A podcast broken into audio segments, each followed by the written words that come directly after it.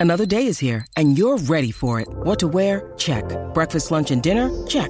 Planning for what's next and how to save for it? That's where Bank of America can help. For your financial to-dos, Bank of America has experts ready to help get you closer to your goals. Get started at one of our local financial centers or 24-7 in our mobile banking app. Find a location near you at bankofamerica.com slash talk to us. What would you like the power to do? Mobile banking requires downloading the app and is only available for select devices. Message and data rates may apply. Bank of America and a member FDIC.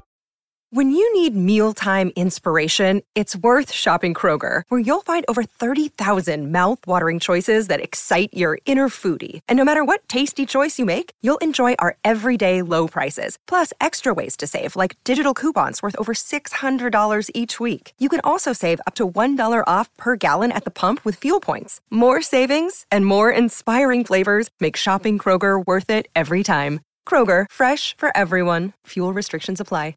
This podcast episode is brought to you by Coors Light. These days, everything is go, go, go. It's nonstop hustle all the time.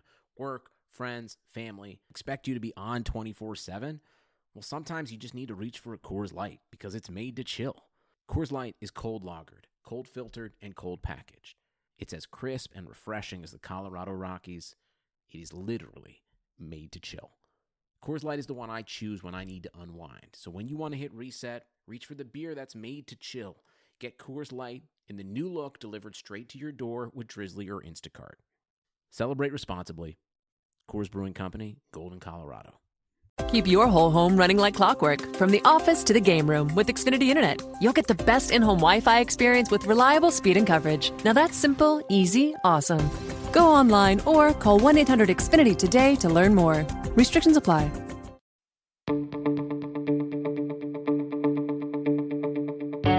This is the Cubs related podcast presented by CubsInsider.com. My name is Corey. I am joined, as always, by Brendan. It's good to talk to you guys again. I think that the week between episodes uh, that we are now ending as you're listening to this is close to the longest we've gone without a podcast, uh, maybe in the last couple years here. So was. Uh, good to maybe step away for a second, but you know, Brendan and I, we can't resist uh, talking Cubs baseball with you, even when there is no Cubs baseball uh, for us all to enjoy or suffer through, depending on uh, your viewpoint. More, more so suffer. Yeah, but we are coming to you on a Thursday evening. It's about 10:30 in Chicago, and Brendan, the temperature has dropped in Chicago. Uh, it was a bit of a, a frigid evening tonight, and uh, you know that is in contrast to the Chicago Cubs, who, as of us recording this podcast, are a little less chilly this wow, evening. You had that one written down, didn't you? Had that one worked up. Well Not even that done. good, but you know, Well done. I thought I thought, all right, you know, we liked got to do something there. Thank you. Uh, but in case that pun was not uh, over the head enough, the Cubs fired Chili Davis. We learned Mm-hmm. uh, earlier this evening that he would not be back. He had been informed that his time with the Chicago Cubs is over. Uh, so, as we kind of speculated in the last podcast, talked about you know kind of where we were on that. Uh, now we can officially look into that and, and you know kind of break that down. We only got the report that he will not return, uh, so we have not heard from Joe or Theo or anybody on the decision to relieve Chili Davis of his duties as the hitting coach for the Chicago Cubs. Uh, but that, I think, will be a pretty big focal point of this podcast here this week. Uh, we'll look a little bit at the NLCS as Brendan and I prepare for uh, a pretty pretty close to worst case scenario there in the NLCS. Um, yeah, that is uh, a difficult choice for both of us. As you guys know, uh, you've heard us talk about the Los Angeles Dodgers quite a bit on this podcast, and I think you guys can assume how we feel about the Milwaukee Brewers. So this is uh, not a great choice for us. And then, uh, you know, maybe we'll talk a little bit about how we're feeling about the the off season and just the general state of the Cubs uh, now that we are a week removed from the wild card loss, playoff exit, and you know I've had a moment to process this all. But uh, Brendan, I, I have nothing to recap, unfortunately. So I will I will throw it to you. How are you? What's going on? Uh, tell us tell us about your life, Brendan. Wow. Uh, first off, thanks for asking, Corey. My life is less stressful since the Cubs got eliminated from the playoffs in a weird way, I guess.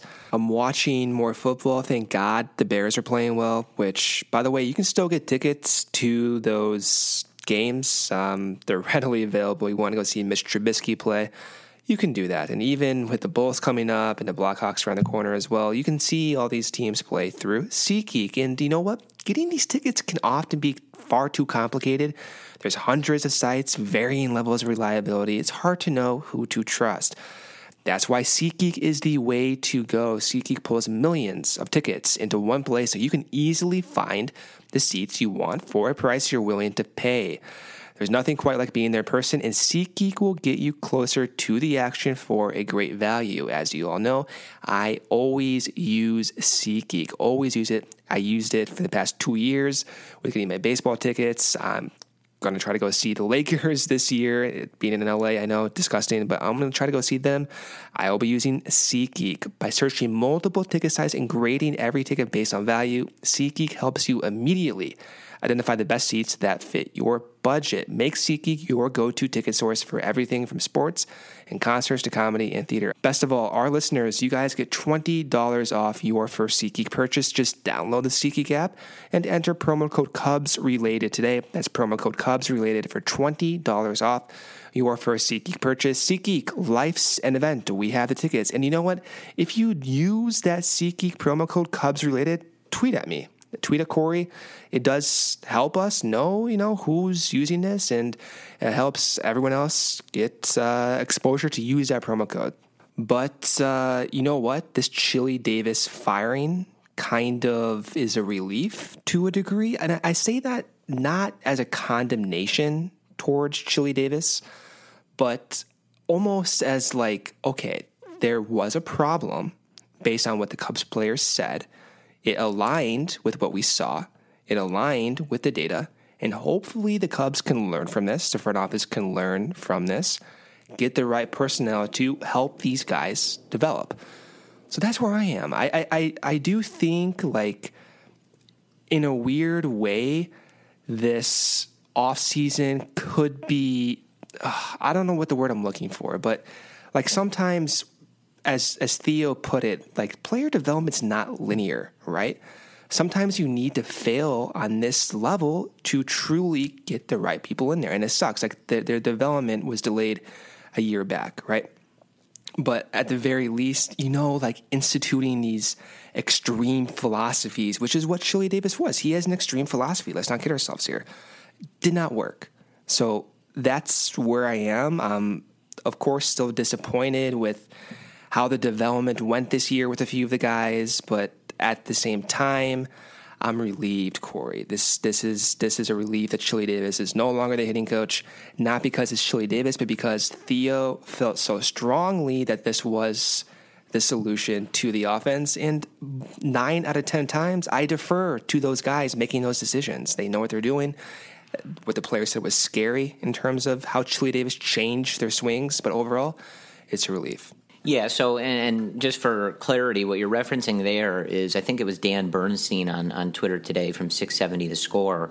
Uh, who and with this and something else we'll talk about probably later in the show. Uh, always consider the source, or just you know keep it in the back of your mind to be uh, always skeptical of things. But on the surface, Dan Bernstein and 670 The Score are talking about how you know, they had spoke to people within the Cubs and, and sources that they have uh, that the exit interview process was rather revealing for this decision to uh, move on from Chili Davis, and that there had been a lot of opinions expressed that there was too much tinkering and, and just too much change uh, in terms of the hitting philosophy and hitting mechanics. Right. right. Um, and when you're hearing that from a lot of players, you know, again, if the report is to be believed, but it you know lines up, I think, with some of the stuff that we've seen and definitely wondered about already. Um, you know that that's definitely a nail in the coffin type thing. We talked about, you know, how and me specifically, I, I, was really on the train of I just don't know how you like re-inspire confidence in this when the offense was, you know, really clearly wearing the burden of of this last season and its failures. I just it, it seemed like a ticking time bomb that, you know, how do you re-inspire confidence and how do you not have this be the focal point anytime going forward there's a problem with the offense. You know, if they bring over Bryce Harper and he hits 250 or something like that for the first week of the season, you know, it's going to be Chili Davis nonstop. Right. And that doesn't necessarily make it Chili's fault, you know, or that he's 100% to blame for the offense or anything. Uh, but it just it felt like a situation that was just too messy for them to to go forward with. And then you hear this, you know, potentially from the players, and you know, it all just kind of lines up to yeah, you know, this this sort of seemed.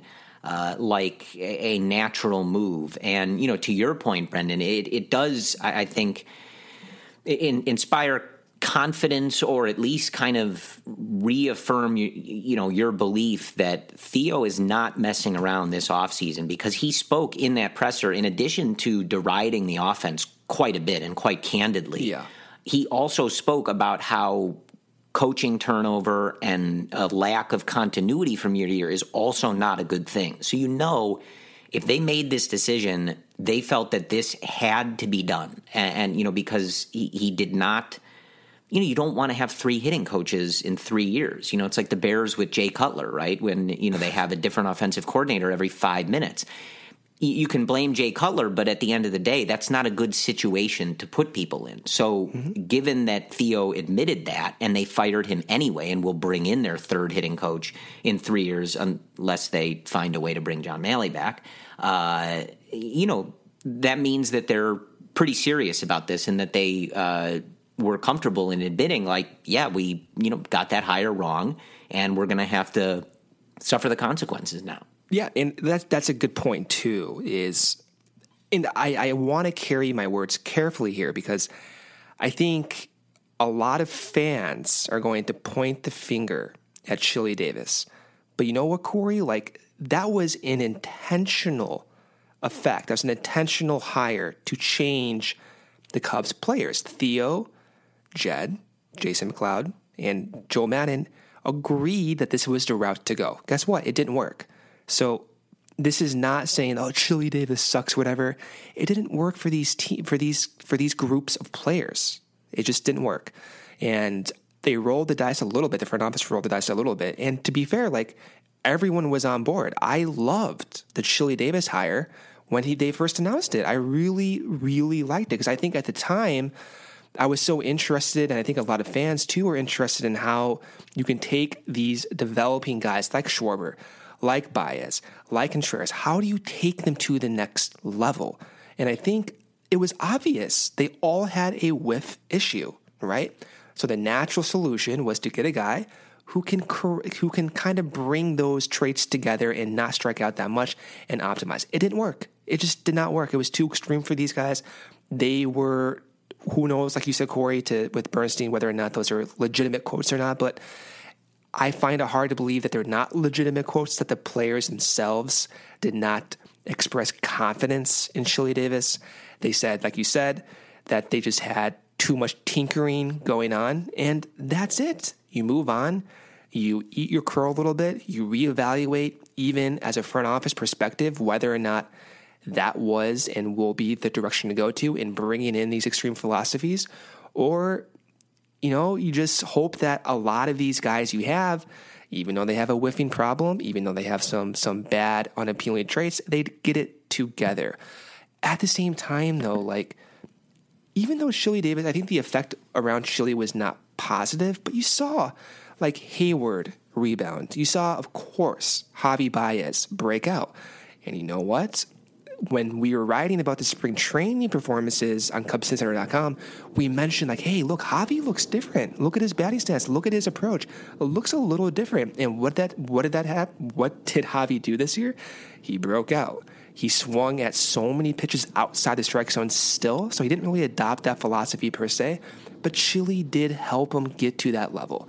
So it's not as if this is a complete failure by Chili Davis. To be honest, this is a failure by the front office and Joe Maddon bringing in someone like Chili Davis who just couldn't really reach that general effect for everyone. And that's kind of where I am right now in terms of being relieved because I feel as if there's no more fooling around Corey.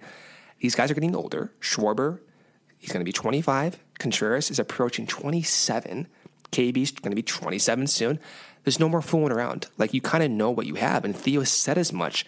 It's time to start evaluating these guys in terms of production and not talent. And I think that's the direction you're going to go this offseason. Right. And I think one response to this move that I've seen quite a bit of that I don't really agree with uh, is that this move is in a way, you know, making Chili the scapegoat for the offense. And I, I really disagree, yeah, I disagree with, with, that, that take on this. Uh, firstly, because I am 99% positive, uh, I can't be for certain but I'm close to it that Chili Davis is not going to be the only casualty of the 2018 Cubs. What do you mean and, by like player you know, personnel or like coaching yes, staff? Okay. I, I would think that the rest of the coaching staff returns, though. You know, I did read a report recently that Brandon Hyde, you know, is in consideration for some open jobs.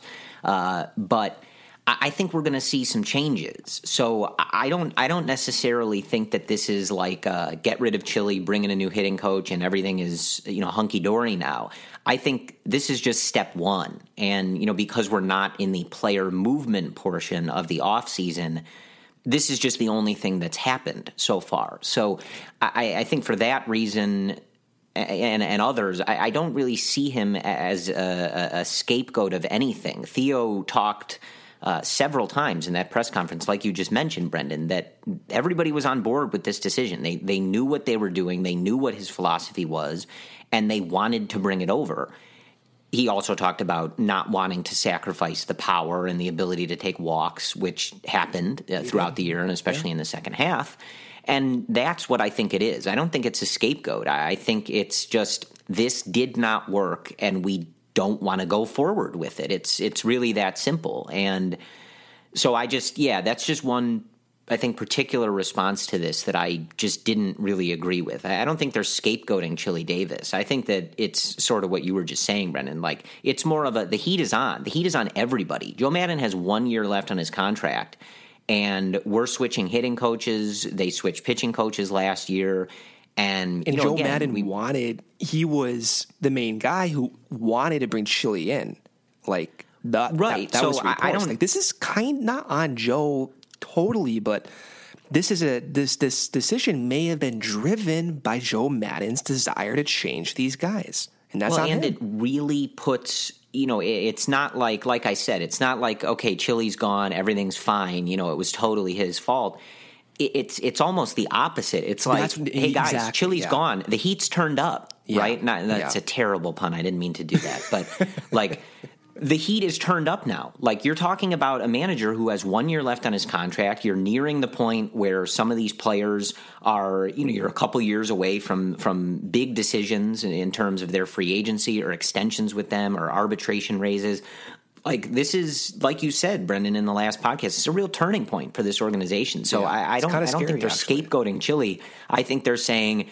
this was not good enough, and we are going to fix it right now, and maybe take some serious measures to do so. And you know, we'll have to wait until uh, the actual off season when players can move around and free agents are available and stuff to really see that. But I, I don't, I don't think they're scapegoating Chili Davis. I think they're, you know admitting that the move and the change in philosophy was a mistake, and they don't have time with this group and just their expectations to you know let it breathe and and you know see how it develops over years and years of you know implementing this philosophy so i think theo was very blunt about some of this stuff in the press conference and it, it spoke more to me uh, this is all coming from sort of a sense of urgency and and and just not being pleased with what the current status quo is, even though the status quo relative to most baseball teams is very good.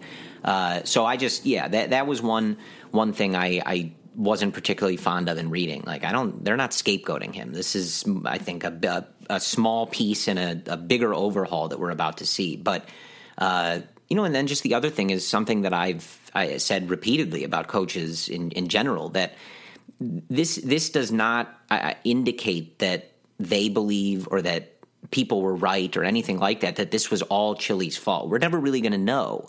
Uh, but it's just one of those things where you know you you have some down performances across the board. You have so many guys uh, who you know their power just disappeared. I, I, don't remember who said it on Twitter, but I read a tweet uh, from someone on my timeline today that you know like sort of stuck out at me. Like I I don't want to be sitting around in like mid August wondering if Willson Contreras is ever going to hit a home run again. yeah. You know, and and like that's that's part of it, and that doesn't mean it's all Chili's fault. But when you have regression in some of these players across the board, you have a horrible performance in the second half. I mean, they're in the bottom half of basically every major offensive category in the second half yeah. of this Major League Baseball season. And you exit the playoffs and lose the division pretty much solely because of your offense in the last you know few days of the season. It, completely Something, because of the offense. Something's got to give, right? And I mean, this is just again, I don't think that Chili Davis is going to be the only significant change that we see. You know, we've talked about Manny and Bryce and those things, and you know maybe moving some of these younger guys. So I think this is just the first step, uh, but it doesn't mean that this was all Chili Davis's fault, or you know, like you said, that everything he did uh, was negative. I, I, I do a, small bone to pick though with with something you said and something I, have seen around. I, I not necessarily interested in hearing that Chili Davis was good for Jason Heyward. Uh, I don't. I don't buy that. Jason Heyward. Okay, so let me. Can I, can I clarify his own? That? Sure. Go ahead. Okay. So here's here's. I know where you're going with this, and I agree with it. And when I even when I said that, I knew that may piss you off. I know Heyward has his own hitting instructor. I know a lot of the changes he worked and implemented were back in January and December before Chili Davis really had an effect. And I get that. What I'm trying to say is it could have been easy for Chili to come in and tell Heyward, you know what, do this, this, this, this, and completely continue that trajectory of changing his philosophy in, in terms of Heyward philosophy. He didn't do that. And you have to admit that they, they did work together. And I know Heyward didn't have a monstrous year, but you know what? He did produce more runs, and that's undeniable. It's not a drastic increase, but he, he was better this year. He's about league average this year. So I guess that was my point, but I, I understand what yeah, you're saying. Yeah, so I was going to say that, and also, you know, like look, the guy had a 650 OPS in the second half and looked pretty much identical to the guy that we've seen uh, during his first two years. To be fair, you don't know, know how injuries influence that, though. Sure. So, I, again, I understand. Yeah. I just think that when you you know are looking at like Javi, for example, and you know him breaking out, okay, yeah, like I, I think you know we can maybe look and, and think that Chili had a, a, a positive impact there in helping, uh, you know, maybe Baez break out. Um, I, I, don't know. I I think that we, as a fan base, got a little caught up in Heyward being, uh, you know, that bit better in the first half, and are kind so, of now so, just conveniently ignoring I, I that he was terrible in the second half. Yeah. Uh, so I but I didn't really want to turn this into a a bash Heyward thing. I just I, I think like I guess my point is, is, is if if we're giving, you know, if a reason to keep Chili was that Heyward was barely a league average hitter this year, I don't think that's a very good case for uh, maintaining Chili Davis. But Brendan, well, I, am curious, and I, I, don't necessarily have any uh, names jumping off the page at me, but but anybody uh, around the league that you know is maybe on your short list, or if you don't have any specific names um, particular philosophies or, or, things that you know maybe you think okay now we've kind of seen these two extremes here right a, a, team that strikes out a lot and hits a lot of home runs uh, versus a team that's not striking out as much and you know maybe geared more towards uh, making as much contact as possible anything that kind of you're you're you're looking for as as we I guess enter a, a, a coaching search here early in the off season. Whatever the Red Sox did, um, after they got rid of Chili Davis. I, I want that. So well, I don't think JD Martinez is going to be a free agent again, but they can well, try. There is, there is, another free agent out there that does hit a lot of homers. Uh, I think you know who it is. But from an actual coaching perspective, I have no idea. I know they have Andy Haines, who was in Iowa with uh, John Mallee when he was the hitting instructor. So who knows if they even just say, you know what, Andy Haines, take it over, go from here. To be fair, like he ended up – not fixing Schwarber, but he really got him out of his funk in 2017 when he was demoted. So maybe they just go with an internal hire because of that continuity, like you were talking about. I would not be surprised there. What I'm looking for, man, if you were to tell me, if you were to ask that question last year, I would have given you an answer that described Chili Davis, and I really would have. And it's it's funny what a year makes and what just proof does, I guess. Because uh, at the time, even with John Mallee, like these guys were making drastic changes. I can pinpoint every single player on this team and what changes they made under John Mallee. And we can go from Addison Russell's batting stance, you can go from Kyle Schwarber, you can go from KB's posture, you can go from Willson Contreras' toe tap. There's so many ways you can go about looking how John Mallee affected the team. And I like that. I like that experimentation to a degree. So I was on board with getting Chili Davis in there to kind of shift the philosophy a little bit. And it just didn't work. So I guess now what I'm looking for is just let these guys kind of be themselves. Um, you know, Ian Happ's going to strike out a lot if he's still with the team. Kyle Schwarber, he's going to strike out a lot too. It's just the natural it's a natural course that these guys take in their careers, is how they got to this level. I don't know. I think to a degree, Javi Baez broke out because the Cubs, quote unquote, let him be. I don't know if I'm buying that per se. I just, I didn't necessarily see that. The peripherals will suggest that, but I didn't see that. So I guess what I'm looking for kind of is not not change. It's so hard to make these drastic changes while facing major league pitching every day. I just kind of want these guys to go out there and and not have to worry about film of their mechanics or their approach or, or going out there thinking too much. I'm not I'm not qualified to, to to make these assumptions or to guess what they want to do or what they should do. I'm not qualified for that. I can just say from watching a team over the years what has not worked are these extreme philosophies. So what's to fix? Don't have an extreme philosophy, right? That's kind of where I'm leading to right now. Um, but I think ultimately what we're going to see, like I'm I'm going to be blunt. I, I will be surprised if all of Schwarber, Happ, and Almora are with the team next year. I'll be surprised.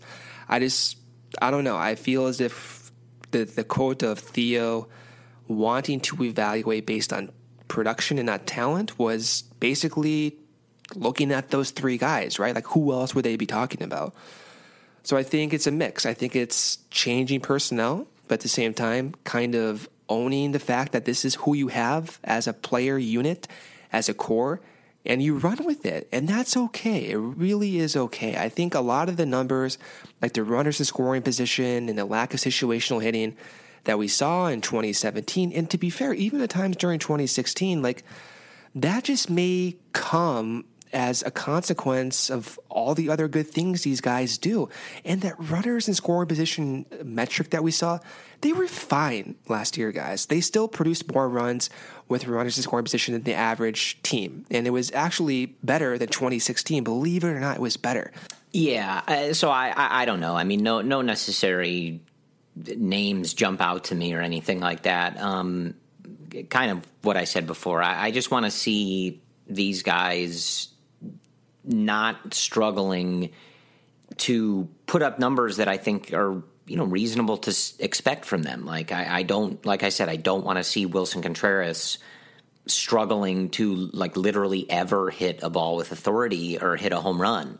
Um, you know, so I'm not necessarily in favor of going back to like let's just hit as many home runs as possible and you know boom or bust. But I, you know, the, the, with this group and just the way everything worked out, the making more contact, you know, spraying the ball all over the field and, you know, not necessarily worrying about the power as much, it, it didn't work. So I, I think anything that, um, you know, kind of gets us back to highlighting the, the real skills and raw talent of these players, I, I think is the way to go. Um, but with that, I do want to transition, uh, I, suppose, a little bit to another report that came out. Actually, Core, can I give, can I give one week? more thought before we do that? Of course. Okay. The thought came to me, and I actually heard a lot of other people talking about this, and it's it's fair. I think over the last three baseball seasons now, and for the better part of 2017, 2017 2018, these these guys have split time. Schwarber has not been an everyday player. Same with Almora. Same with Happ. And even in 2017, same with Javi. And I bring that up because Javi was able to fail in 2018 and play the next three to four consecutive games. I bring that up because maybe this this philosophy of having so much depth and not having everyone play on a daily consistent basis maybe that's not the way to go. And I know you and I over the years have personally loved that idea of kind of mixing and matching and giving guys days off and not going with a strict quote unquote, you know, classic traditional baseball lineup on a daily basis. Maybe that's not the way to go about doing this. Maybe you need Schwarber to play consistently to fight through these battles so he can develop and adjust faster, right? So that's one of my, my lasting thought is maybe the depth won't be as strong next year, and that might be intentional to boost the development of some of these guys. I think that's possible. I, I do think also, though, that some of these guys did get a pretty fair shake in terms of uh, their playing time and their ability to well, play play you know d- consistently over periods of time. Well, I what, I, that, what I mean you know, in, in terms is... of Happ and Almora specifically, I I think you know thinking back just to 2018, they they, they both went through periods where they were kind of just unplayable. Um, you know, but like when Al was hot early in the year, Joe didn't shy away from putting him in there, even in some matchups that weren't perfect for him. But I I do see what you mean, and I think that overall, you know, we have kind of seen that that reliance on youth and kind of hoping that you can can piece that production together with with in-house options that that you've developed you know is a risky strategy. And it might not yield daily production you know which i think is obviously something that i'm going to address. Well i mean you look at almora okay? So almora started the year off basically above league average in almost every offensive category just general offensive category. He got off the rails in the second half, and he only accumulated 480 plate appearances last year. And that's a lot, don't get me wrong, but it's not your standard 600 that you see from most daily players. And what did that do to Almora? Well, he finished the year with a 305 WOBA and 89 WRC plus.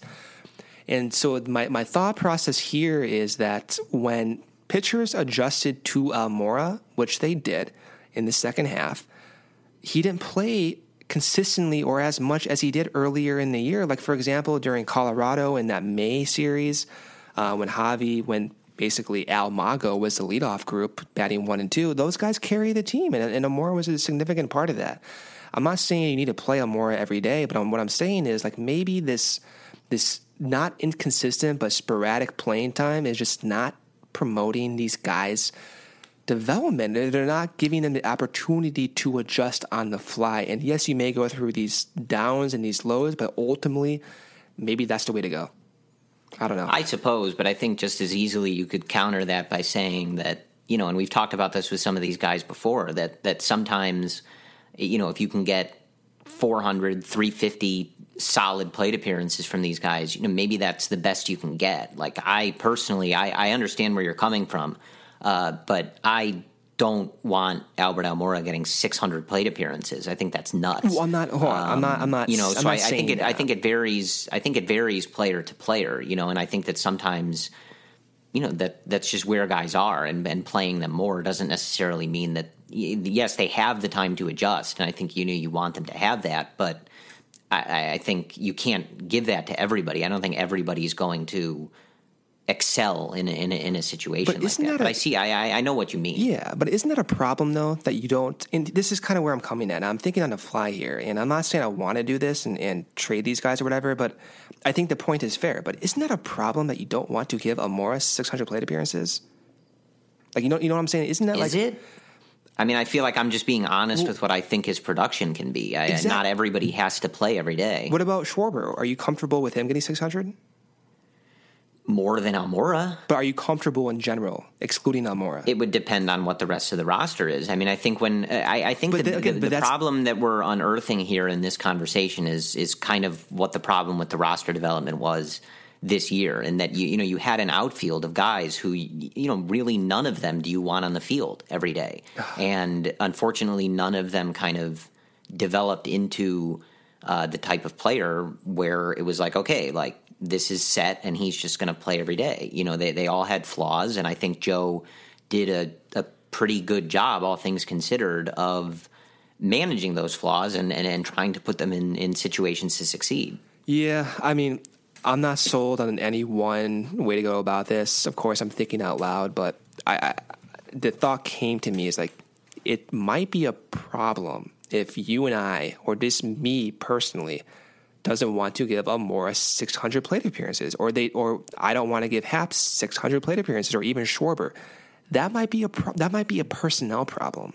That might be like we got to stop evaluating in terms of talent and instead in production. Like these guys are getting older, and I think the reason I brought this up was strictly because of what Baez did this year. This was the first year, Corey, in his career that Baez had over 510 plate appearances. He has 645 this year. And that was sometimes because of injuries to Addy and, and, and what happened, of course, off the field and just injuries to KB and everyone. It, it, it happened. And ultimately, it was for his betterment to some degree.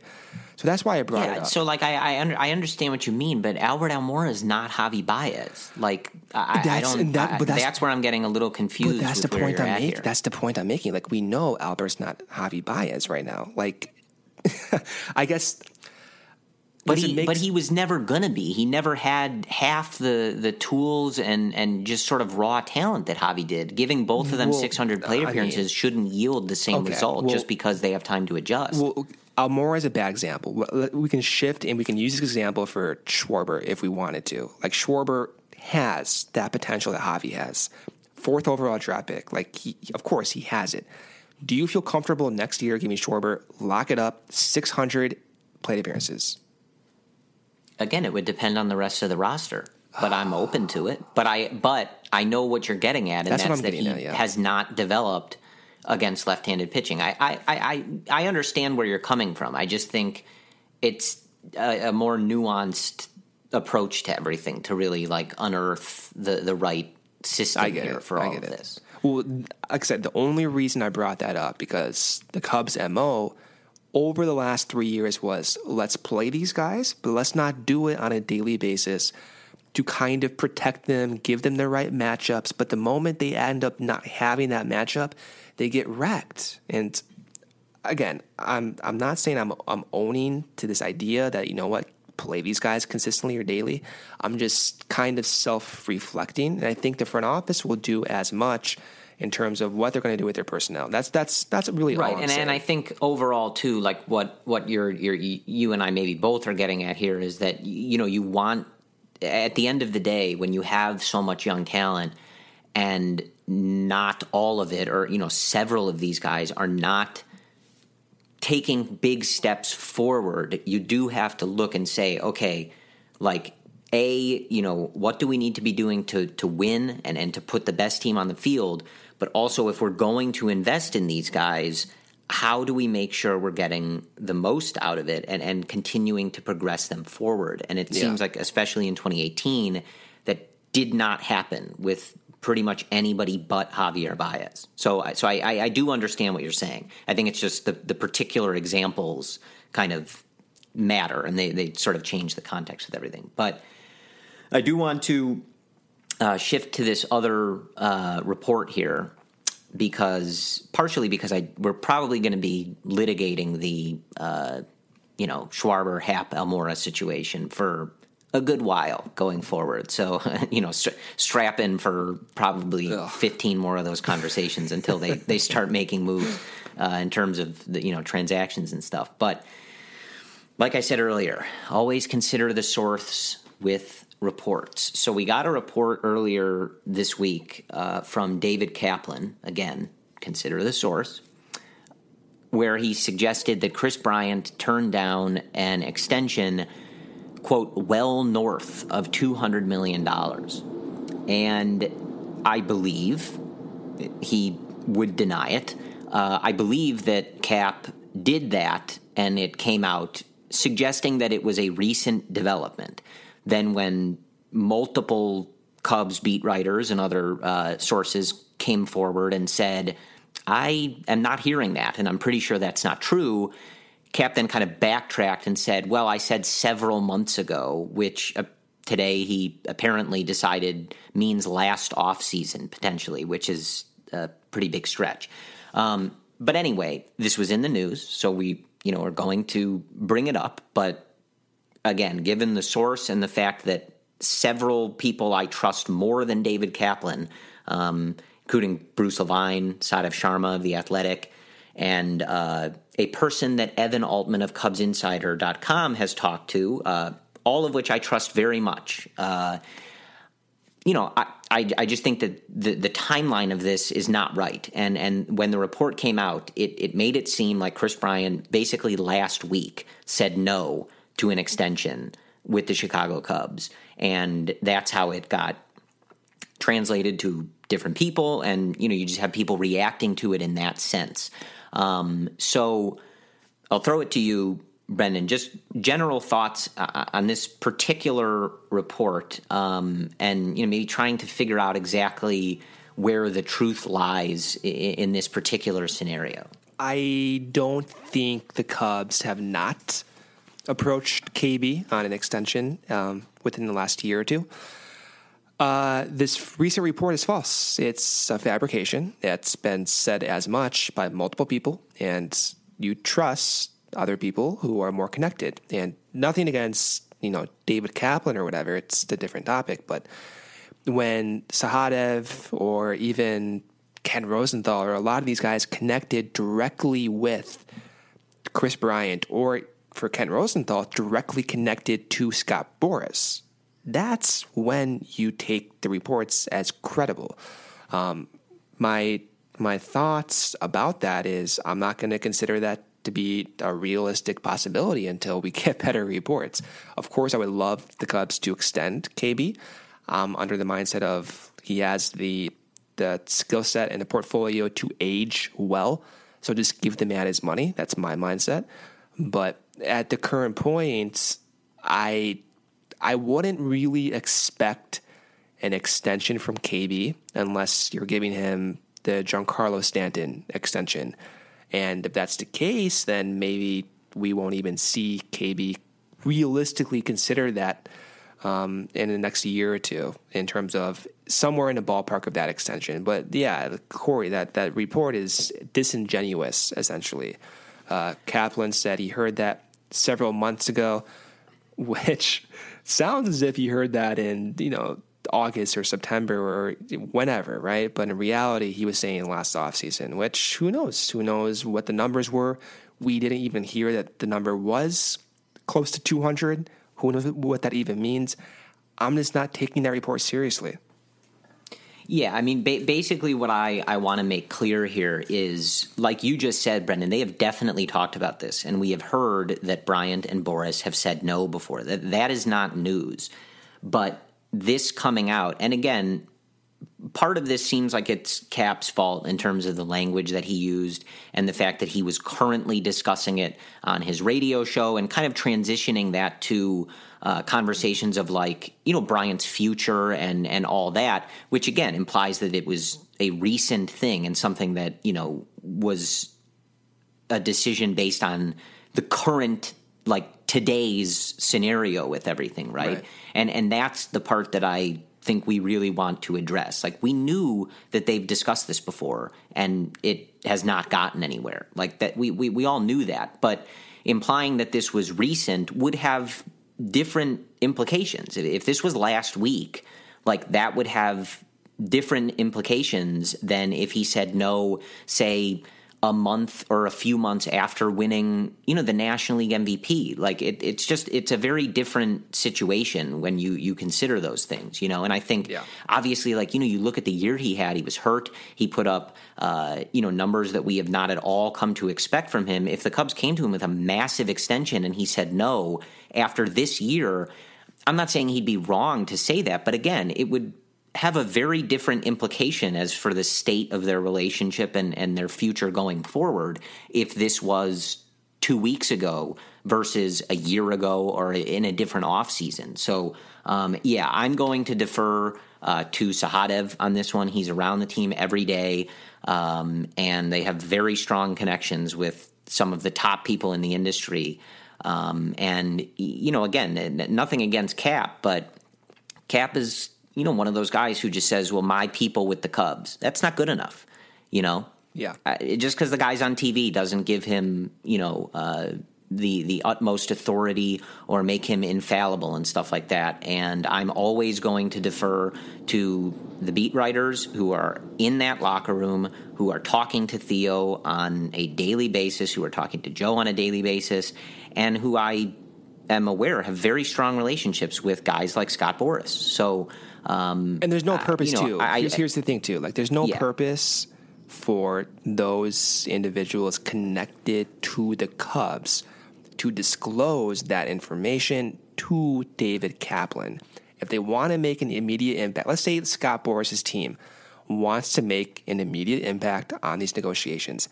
Corey, Scott Boris is not going to go to David Kaplan. He's going to go to he's going to go to some national writer. He's going to go to Jon Morosi. He's going to go to, to Ken Rosenthal. So it's not coming from that camp. And likewise, if the Cubs want to put pressure on Kris Bryant to sign, which who knows, I'd, be floored if they were doing this to the media. Again, those guys have a locked seal on what gets out of that front office. They're not going to go to David Kaplan. Okay, they're going to go to guys who are more connected with the team. So that's where I think the issue lies. I'm not saying don't trust David Kaplan, but on situations and rumors on this scale, on this level, it doesn't make sense that everyone else who are normally connected with the team is not hearing that same information. That just doesn't sound as if it's a realistic possibility or a realistic topic of discussion between Boras and KB. So, like I said, uh, again, uh, just wanted to make clear because this came out, and I have seen this confused in many places because Cap was able to give whatever clarification he wanted that this was several months ago, whatever he said. But when a report like that comes out and it gets disseminated to different outlets, different blogs, different Instagram feeds, etc., it gets boiled down to Kris Bryant rejected the Cubs extend, extension offer, and and so I I just want to make sure if you've been reading that and you know maybe just read it in passing, just understand like I vehemently do not believe that this is something that happened recently. That Cap is alluding to reports that we were already aware of, that in years past, off seasons past, they have tried to get those discussions going, and it didn't really get anywhere. But this is not new news, and this is not something that is uh, necessarily reflective of the current state of things like today. That that's that's all that you know. I I I just want to make clear. The other thing, you know, uh, just on this topic, and, and not specifically related to Cap or, or anybody, uh, but we are in that period of the offseason, folks, where anytime you hear anything, you have to try to figure out why would this information be out there. You were kind of alluding to it a second ago, Brendan, but anytime you hear this, you have to remember agents will put things out there to get a better deal for their free agent client. You know, we were hearing all sorts of stuff the last offseason about, you know, Alex Cobb, Yu Darvish, this, and half the stuff is just to drum up interest. You know, we hear this this guy's got interest from X, Y, Z, A, B, C, a thousand different teams, right? And sometimes you got to ask yourself, hmm, who would it behoove if everybody in the world believed this report, right? And that's not to say that it's it's all false, but we just we are in that period where you always have to read things, and if it's a report, that's what it is. And until it's a fact, and until contracts are signed and you know deals are struck, you you have to take things with a grain of salt. That's just sort of how the off season goes, you know, and especially going into an off season where you are going to have uh, a few massive contracts and and you know some of the game's best players available in the free agent market it's it's going to get it's going to get messy out there like there's there's probably going to be a lot of reports on a lot of different things uh, and you know just always good to kind of keep an eye on things. Uh, I would also, you know, point out just for the sake of the conversation we just had, David Kaplan did suggest that Joe Maddon was probably going to get fired if they lost that wild card game, and that did not happen. So again, like I'm just saying, like again, yeah, he not said better necessarily than anything against Cap. chance. Yeah. He, well, right, and he, it, it got a bunch of clicks, it got a bunch of play, and then it doesn't happen. So, and you know, then he's able to say, "Well, I only said it was 50-50, right?" uh, again, nothing specifically against Cap, but just sometimes I think that some of the stuff that he says in reports, you know, kind of feel like they're you know ratings drivers, you know, and and, and trying to drum up conversation. And I don't necessarily blame him, but it, I think it's our duty as people who sit here and talk about the Cubs for an hour, you know, relentlessly to you know kind of try to get to the bottom of what the actual truth of the situation is. Yeah. All right, Corey. Uh, who you got in the NLCS, or better yet, who would you be more? Uh, what's the word I'm even looking for here? Like, which team is more palatable, the the Dodgers or the Brewers? Here, what do you want to see? Man, I, mean, good God, yeah. Um, this is I. I don't know. I, have racked my brain over this. I can um, give you mine um, first if that's easier for you. I, it'll just give me 10 more seconds to to think about it but yeah let, hit me with All it. all right. So this is what i want to happen. But but when you all tell right. me yeah. okay I, I, want you to to phrase it. You can explain it but i do want you to phrase it. I brendan miller am rooting for the no i can't blank. i want you to say it all right? I want not, you to feel it. I'm not i'm not rooting for any of these teams. Let me i'll phrase it this way. I would enjoy i would enjoy the Brewers not playing in a World Series. Okay. What does that mean? I would also enjoy the Los Angeles Dodgers not winning the World Series. Do you see? Do you see where I'm going there?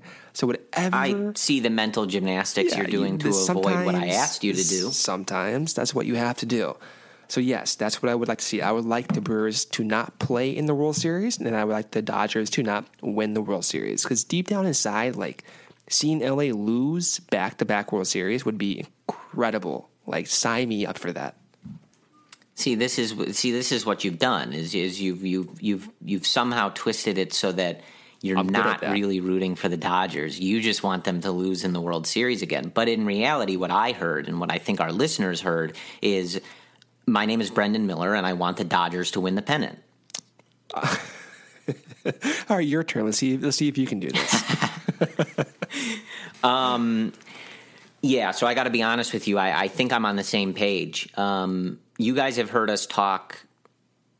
I, to be honest with you, Brendan, I think we've talked more smack about the Los Angeles oh, Dodgers 100%. than any 100%. single person or entity in the world. I, I, think that that's number one. If if it's something else, let us know. But I, I think that's number one. But you guys listen to us, so uh, maybe it's something else. But I the the thing that has has really stuck with me through this process is just how how much of the Brewers' success feels like the White Sox. And what I mean by that is from be it their official Twitter account, their Instagram account, all of the fans that I've come across on Twitter, everything that happens to the Milwaukee Brewers is only an affront to the Cubs.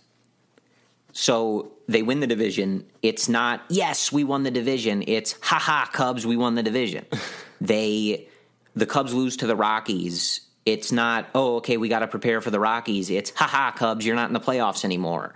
When they sweep the Rockies, it's not, yes, we're going to play for the pennant. It's, oh, where are the Cubs at? When do they play? Fly the L, ha ha ha. So it it just feels so much like an affront, like a personal affront to the Chicago Cubs and their fans.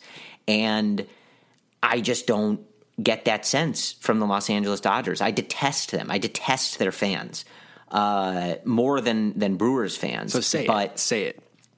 But current, you didn't get out of here. but currently, you know, the Cubs and Dodgers traded blows we beat them in 2016. We won the World Series. The Chicago Cubs won the World Series in 2016, beating the Cleveland Indians in seven games. And the Dodgers beat the Cubs in 2017, and they lost to the Houston Astros in seven games.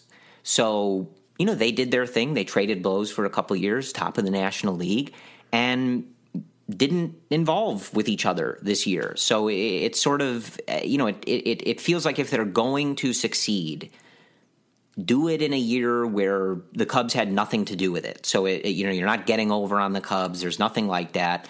Um, but I think between again the, the constant trash talk from the Brewers, again their official media personalities who I, I swear must be like 14 year olds uh, and their fans it just is so directed at the cubs and it's just such a visceral hatred of the chicago cubs um, you know, and, and maybe I considered it a tie, right? At that point. Like, okay, I hate the Dodgers. I've always hated the Dodgers. I've had terrible experiences there in person, but the Brewers are, you know, mouthing off about the Cubs.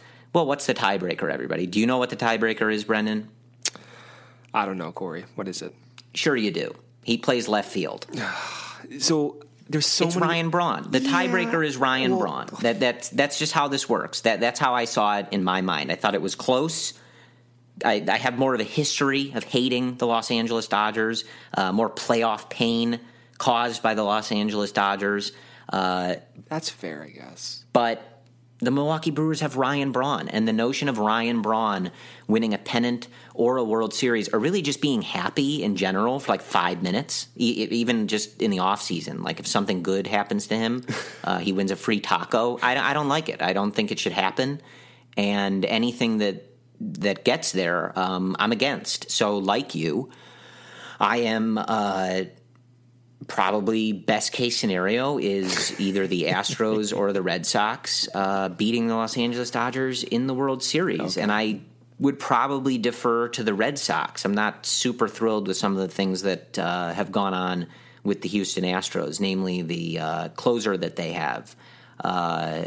But and the smack they've talked about, like Dallas. That's Keuchel, true, right? Dallas Keuchel did mouth off about the Cubs as well. I okay. forgot about so that. I think, yeah, so I, think, I, I, I, guess I'm rooting for the Red Sox, which is decided gross. That. But yeah, that's you know that's okay. Theo still has some of his fingerprints on that team. It's okay, like Mookie Betts, for example.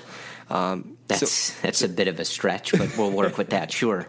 So we we can well, or, or really, Brendan, we're just hoping for the Red Sox to win the World Series so that then the trend is literally fire Chili Davis, sign a big free agent, win the World Series. It's just how the world works. That's works. how, you know, history repeats itself, Corey. Let's put it right. that way. But right. are we are we confident saying you and I we can declare this officially that the Red Sox are now the team whom we want to win? Is that fair? I, you know, if uh, them just outright canceling the rest of the season and leaving the trophy vacant for a year is not an option, then I guess yeah, that's that's where we're at okay. apparently. So there, there, there you go. So the official statement of Corey and me is that we want, or we prefer, or we tolerate is perhaps a better word, the Boston Red Sox winning the World Series. And if we're being honest here, like I just prefer a clean sweep from from the Red Sox over the Dodgers. Just don't even make it interesting. I don't want to see any happy Dodger fans. I I work with Dodger fans. They're all around me. I don't want to see any happiness elude from their faces during the World Series. I want none of it. Give me a straight sweep. Do 16 to 1 games, whatever you have to do that they did to the Yankees. Get it over with. Done. Can't see it. That sounds nice, but yeah, it's uh, it's a real mess. Uh, I'll probably watch. I can't help myself. I do watch most of these games. I don't watch them. I can't. It hurts too much. I yeah, It really does. that NLCS is really just as bad as it gets. that. I mean, you could swap the Cardinals really for either one of them, and it's sort of the same situation. Yeah. But yeah, this is uh, not great. Though I do want to mention, um, just because we're, we're talking about the rest of the playoffs, I, I you know kind of bring it um, to a bit of a more Cubs related theme uh, on on this part. Can we talk about like the alternate reality that the Cleveland Indians are in from November could have been us. from November 3rd, 2016 to now. Um, because I, I, I think it is, you know, especially, we're, you know, the Cubs just fired their hitting coach. We're, you know, spending this whole time talking about who's to blame for the offense, blah, blah, blah. And, you know, they, they won 95 games. They, they get eliminated in the wild card game. But the Cleveland Indians lose game seven of the World Series. Again, a reminder the score was 8 7 in 10 innings. The Chicago Cubs, won, the yep, World Series World Series champs. Yeah. just for clarity, in case anybody forgets at any time. Uh, and they have not won a playoff game since.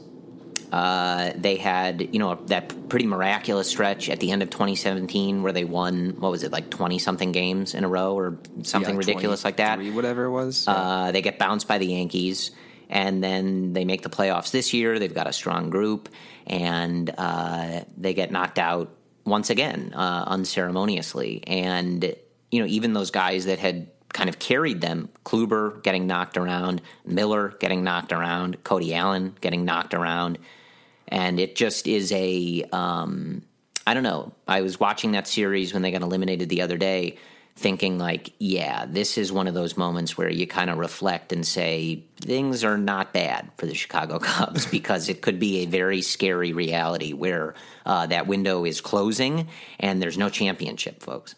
it could have been us. That could have been us. And I don't know if I would have ever been able to recover from that. But uh, thank God, man. Thank God we won that game. That's all I got to say. I stare. I always say this, but I stared Satan right in the eyes that night when Rajai Davis hit that homer. I saw Satan's face right in front of me. I saw it. I conquered it. I got over. Perhaps one of my biggest fears is losing a game seven in that nature.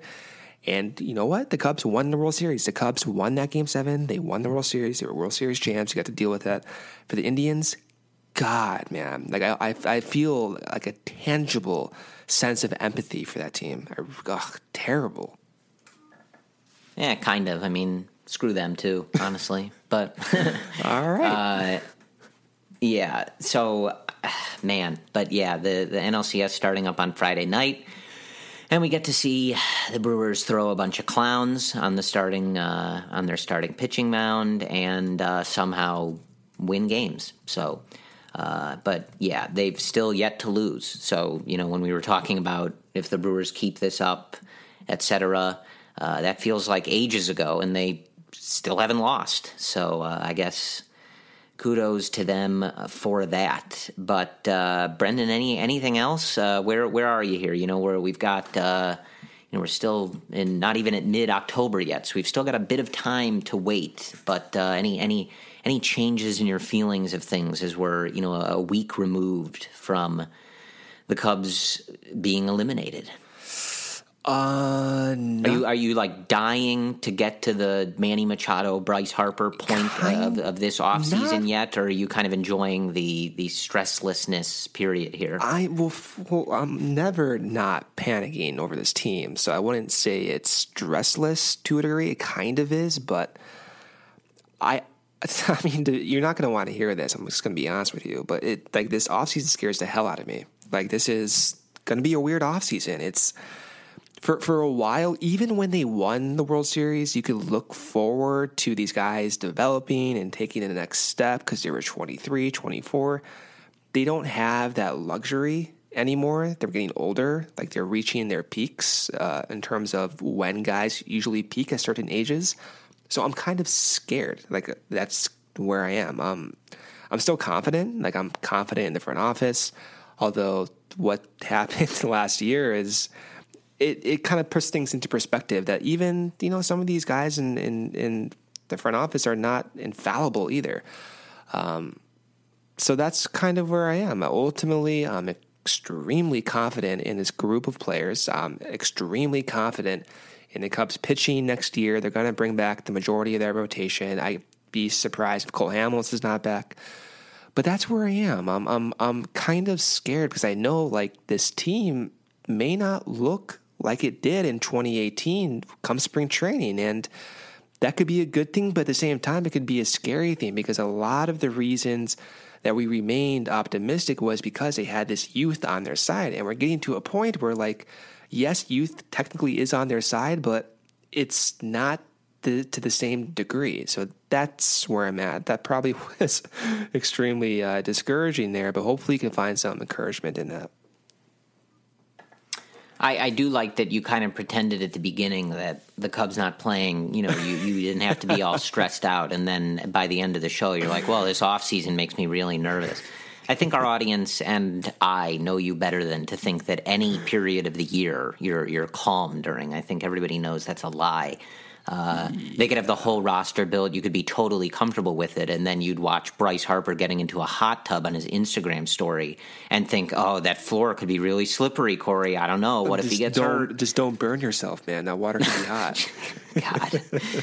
God. um, yeah, I, I, you know, I, I, I haven't really changed that much. I, I wasn't really that I, overly freaked out. I think when they got eliminated, I was just disappointed. Um, but I'm I'm ready for it. I think those those kinds of bigs, off seasons, exciting moves, turnover, stuff like that. I think it's exciting, and you know sometimes it's nice to just be comfortable in that roster. You make a couple things, and you know you just kind of see what happens. But you know every now and again, it's uh, sometimes fun to shake things up a little bit, get some new blood in there, um, you know, and and really kind of you know maybe change the change the course of the organization. But yeah.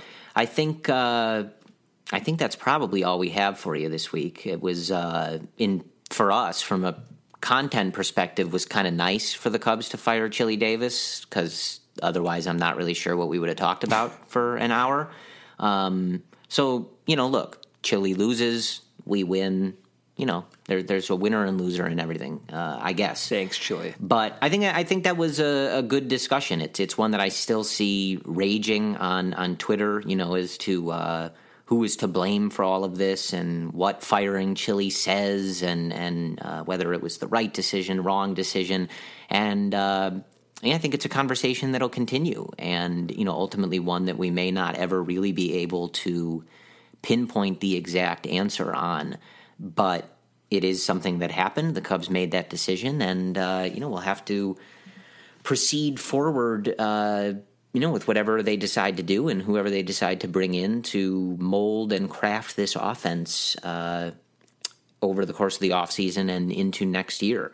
As far as our schedule goes, uh, I think we will come to you, uh, like I said, as often as it feels like there is uh, stuff worthwhile, you know, to, to ask you guys to listen to. You know, we, we don't want to waste your guys' time. So uh, I wouldn't necessarily expect uh, just once a week. It'll kind, you know, it'll depend on how this off season goes. Uh, but we do like coming to you guys. Uh, so uh, not necessarily positive, but unlike during the season, just be a little flexible with us. You know, I think we'll try to.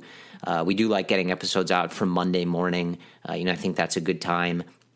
but this period of the year is obviously so much more driven by random news drops rather than uh, you know previewing and, and recapping series. So it's a little harder for us to keep an exact schedule. But you know, we know you guys. Uh, you know, it, it, it's better for everybody if there's a little consistency. So we'll try to figure that out and and, and report back to you guys. But uh, just stick with us for now. Um, we're going to try to get on a normal schedule, give you give you guys uh, something to look forward to uh, rather than just randomly dropping. But again, it you know is sometimes dictated by the schedule and you know how things change. You know, like last week, uh, what did we do? Two episodes yeah. in a two day span. So I think you know three, sometimes actually. that's just how it is. But yeah. oh yeah, you're right. Yeah. Uh, but we'll we'll we'll try to to figure it out and, and not necessarily just have it be uh, so random. But I think that's that's all we have uh, for this episode. Uh, as always, uh, we thank you guys for listening. This has been the Cubs related podcast presented by CubsInsider.com. You can find us on iTunes, the Apple Podcast app, TuneIn, Stitcher, Google Play. We are available on Spotify now if you are a Spotify user. And as always, uh, you can find us on Spreaker, S P R E A K E R, which took the place of Blog Talk Radio. We do continue to read your feedback and see those iTunes reviews coming in. And as always, they are very much appreciated. Uh, when we do get feedback, constructive feedback, uh, we do talk about it. You know, we've had we've had feedback several times that Brendan and I will uh, get on the horn together and you know kind of go over and see if there's stuff that we can do. So anything you guys are thinking um, or would like to hear, and, and and again, especially as we head into the off season, uh, what do you guys prefer from a scheduling perspective? Uh, anything you'd like us to be talking about? If there's downtime, you know, stuff that uh, you know maybe might be entertaining or you guys might look forward to hearing about uh, if there isn't you know specific Cubs news or uh, specific things that, that we can dial into. Uh, we, we always listen to that. And again, we always appreciate uh, the positive reviews and uh, star ratings on iTunes. That is very nice of you guys, and it is not lost on us that you guys take the time to do that. Uh, again, stick with us at Cubs Related on Twitter and Instagram. I am at CF Cubs Related on Twitter. We'll try to uh, keep you guys updated on the schedule going forward. Uh, I don't think I mentioned his name during this podcast, so I just want to say hi to Jon Lester. Um, he's still a Cub, and that makes me very happy. Uh, he's great. I was looking at a GIF of his beard this uh, this morning not something I think we really got an opportunity to fully appreciate. He was, you know, sort of growing that Arrieta, I'm going to dominate you beard, uh, fear the beard, if you will. So, uh, yeah, I know it's at the end of the podcast, but Jon Lester's great. Uh, I appreciate him as a person and as a baseball player, and uh, I don't feel like going a whole episode without mentioning him. But other than that, uh, that's all we have. We thank you for listening. We will talk to you guys soon, and as always, go Cubs.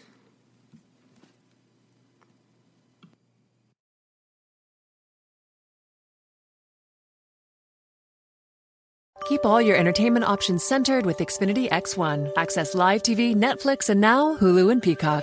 Ah, streaming Zen. Now that's simple, easy, awesome. Go online or call 1 800 Xfinity today. Restrictions apply. Netflix, Hulu, and Peacock memberships required.